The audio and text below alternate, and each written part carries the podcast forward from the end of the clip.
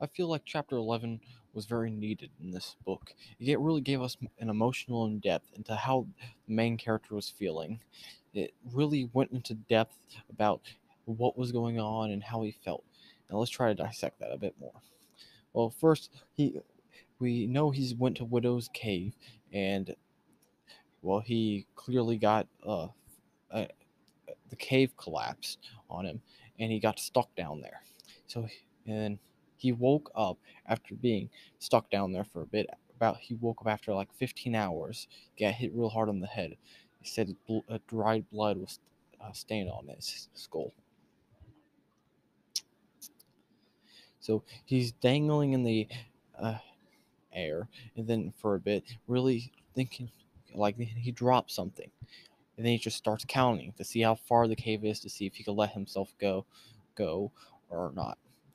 Well, he counts for a bit, and then he starts gets a bit more nervous as he counts more and more, and then he finally hears the bottom after a real long time, and realizes this this part where the cave collapses is actually deeper than the actual cave.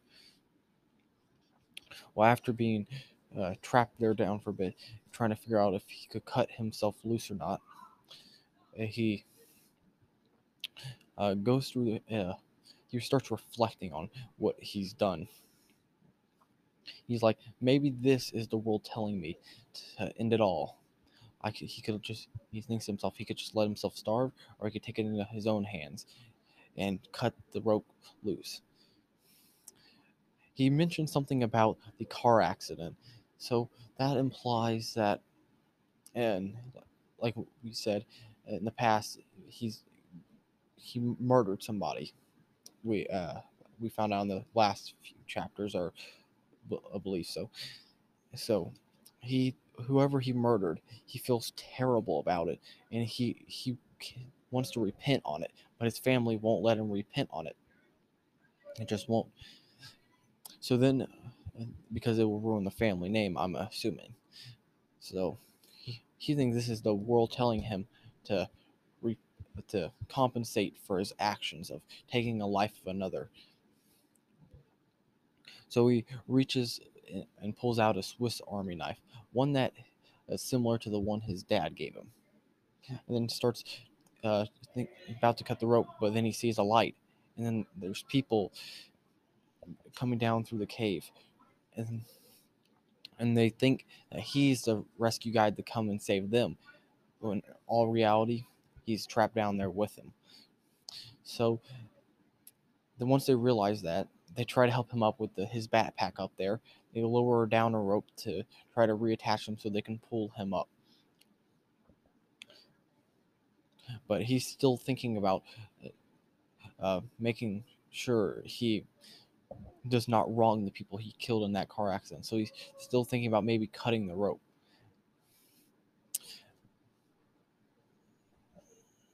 So as they uh, so they start pulling him up but um, one guy's like, yeah, he's too heavy. It's suicide. And uh, Grant, uh, the main character, I'd be like, finally, a guy with some reason. But there's a girl that's re- really determined to get him up there and back alive. She, um, even though he wants him to go away and get some help, uh, in reality, he's just going to cut himself loose as soon as they go. Because he really wants to compensate that family for or whoever he killed in that car accident. Well, unfortunately, he will not be able to do that yet because they're pulling him up. I guess that's not really unfortunate. He's getting another chance at life, even though he has done wrong. Well, this is, uh, I feel like this is a real in depth chapter of how this man feels after committing a crime that he's not allowed to repent on through jail. It really shows you how he feels and why he would want to, to end it and for the reason why.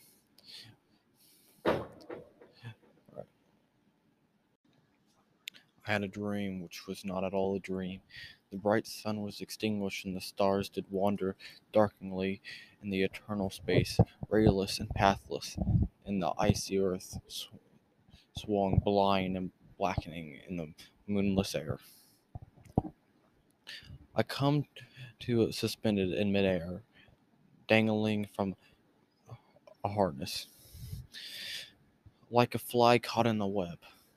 Gasping for air, I cough up rocks and blood. My lungs, I can't feel my lower body, but when I shift my weight, tiny pinpricks of electric, uh, electrifying flood my legs. Looking up, I see a giant slab that I'm anchored into is wedged into a crevice. Nothing but an avalanche of boulders, but build up behind it, blocking out any light from the surface, letting out a sh- shuddering breath. I forced myself to look down.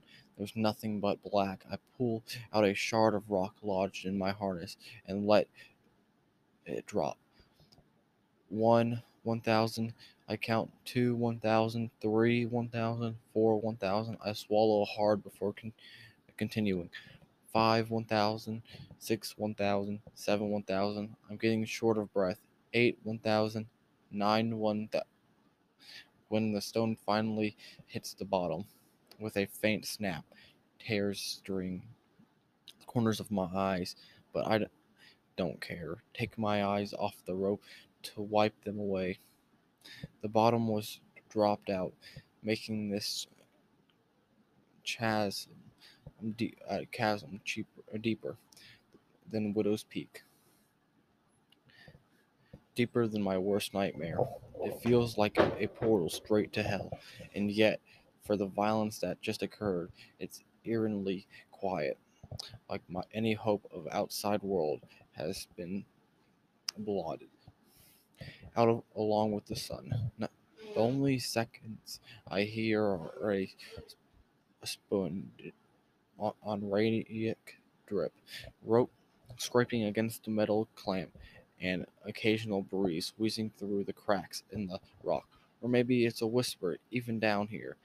I can't escape the feeling like there's someone with me, watching it. It's the same feeling you get when you rush down a dark stairwell like something right over your shoulder, breathing down your neck. Hello, I whisper, and when I hear the uh, disoriented echo whispered back to me, it makes me want to crawl out of my skin. All I can do is hang here, like baits. Starting to panic, I search my surroundings. I'm too far from the rock ledge on either side to even think about getting out of this. But there's a hazing beam of light screaming in front every everywhere. I turn is somewhere there. I managed to choke out as I whip my head around frankly trying to see where the lights cover the so- the lights coming from. My head throbbing, reaching up, I discovered the source of the light. My headlamp, but also I find the left side of my hair is matted with uh, dried blood.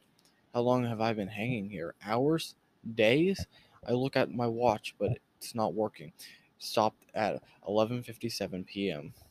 If I dropped in around 9 this morning, that means I've been hanging here for nearly 15 hours, maybe more. As I stare down into the abyss, I remember why I came down here in the first place. I couldn't ask for a better scenario. It's like the universe is saying, let me help you with that. No equipment failure, no human error, it's just a collapse, a natural death. All I have to do is detach from the rope, and this will all be over.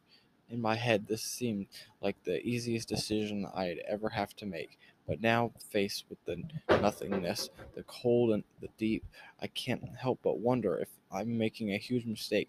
But it's too late for any of that now.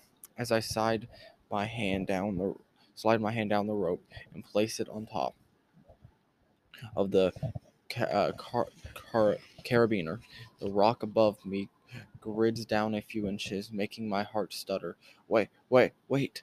I say through gritted teeth as I grip on even tighter, pressing my forehead against the rope. I started to cry, something I haven't done since the night of the incident. I'm not even sure who is crying for. The truth is, I'm angry, angry at the hand I've been dealt, at my family for not letting me face the consequences, at myself for not having the balls to face them. I always thought I was a decent guy. Why did I have to be me on the on that road on that night at this at that exact moment? What was the point of all this?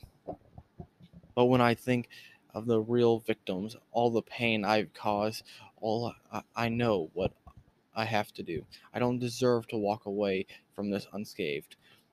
The way I see it, I have two choices. I can either hang here to starve to death and wait for an inevitable further collapse, or I can take matters into my own hands and finish what I started. With tears streaming down my face, I reached up, unscrewed the safety latch on the carabiner, but it jammed. Either it's frozen shut or my hands are too cold and swollen to function properly. Please, I say as I try to get it to move, but it won't budge. Help me. I cry in frustration, and the rocks grid down another inch. As I hang there, limp, exhausted, I started to laugh at all this absurdity of it all. How even now, at the end of it all, I still can't get anything to go my way. If that's how you want it, just do it, I scream, opening my hands wide, but nothing happens.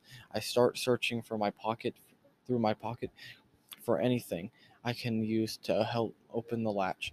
When I find the Swiss Army knife, uh, dingling, dinging it out, I run my thumb over the monogram uh, GFT 5 my dad gave me. This is to help me. I turned 10. I remember how excited I was to get one. Just like this. I almost feel guilty of using it for this, but dad said this trip would make me a man out of me. As I open my chin, as I open the blade, my chin begins to quiver. Forgive me, I whisper as I press the blade against the rope. Hey, a faint voice echoes through the ca- cavern. Holding still, I glance over my right shoulder and see a headlight swerving up ahead.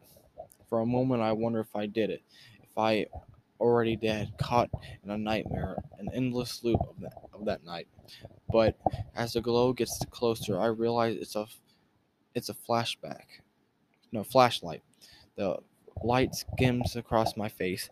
I fold the blade uh, concealingly. It's in my palm of my hand. Rescue team, damn. But I can still do this. All I have to do is stall them. The entire system is on a verge of collapse, and if I, if worst comes to worst, I can always distract them and slice the rope when they are not looking. I'm here. I reply, shake, shielding my eyes. Thank God, someone says. As they emerge from the tunnel on my right, I see their silhouettes. The biggest one steps forward to peer over the drop and then quickly backs away, clinging to, to the inside of the tunnel. You have no idea how happy we are to see you. Is it just you? Another one calls out. I shift my weight. Yeah, I think so. But we heard you talking to some. It's just me. I cut them off. How should we do this? A female voice says. Are you going to take one, us one at a time? Wait, I call back. Aren't you the rescue team? Hardly, a skinny guy says with a stank, strangled laugh. We thought you were. No, I call back, relief and dread consuming me at once. So we're stuck down here, same as him. The bigger guy says to the nervous, nervous edge to his voice. Well, not as stuck as him, the skinny guy replies. That would really suck. Shut up, you're freaking him out. A second shouter uh, girl says as she uh, slaps him in the chest. The gr- school group, it must must have been their turn in the pitch when the collapse happened. A horrible realization comes over me. Did I do this?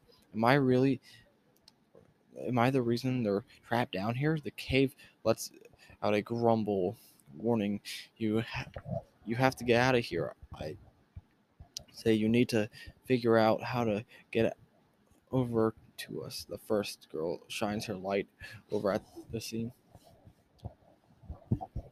We don't have time for that.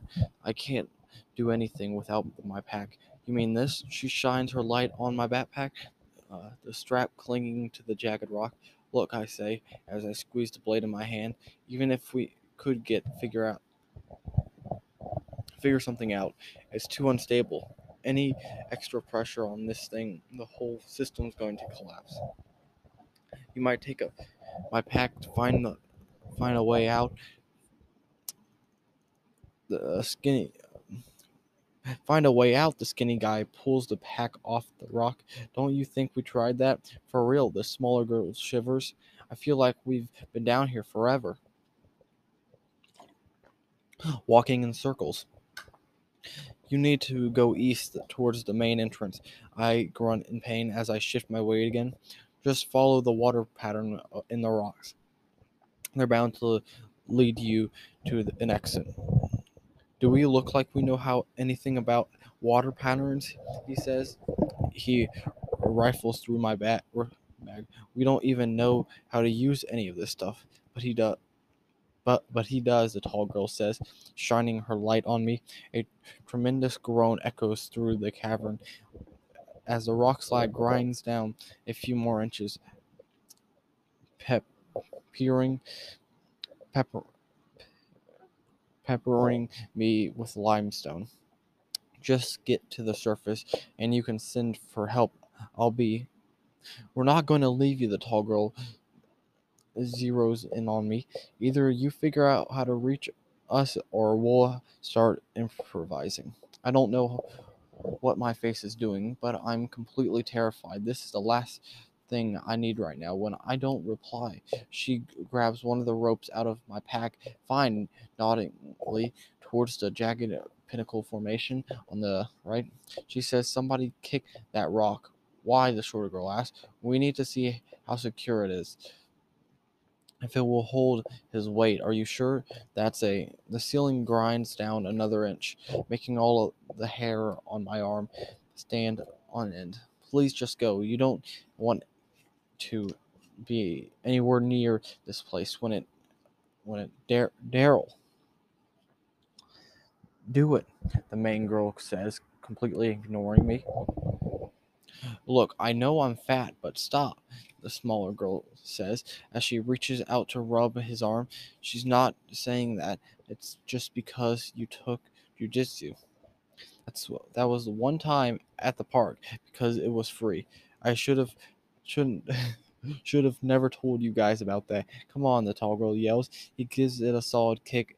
It doesn't budge. Okay, loop the rope around and toss him the end. You guys throw it. Shy, the skinny guy says.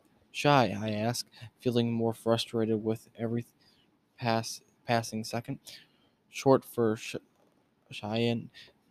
Discus all state. He shoves the rope into the tall girl's hand. She's going to be an Olympic in the Olympics. He doesn't need my life story, the girl mutters. I can get the rope to you, but you better be ready for it. Before I can get a word out. She twists her torso, winds her winds her arm back and then whips it across the cavern. It catches me right across the back before falling to the depth. Oof. That's going to leave a mark, the skinny ones guess.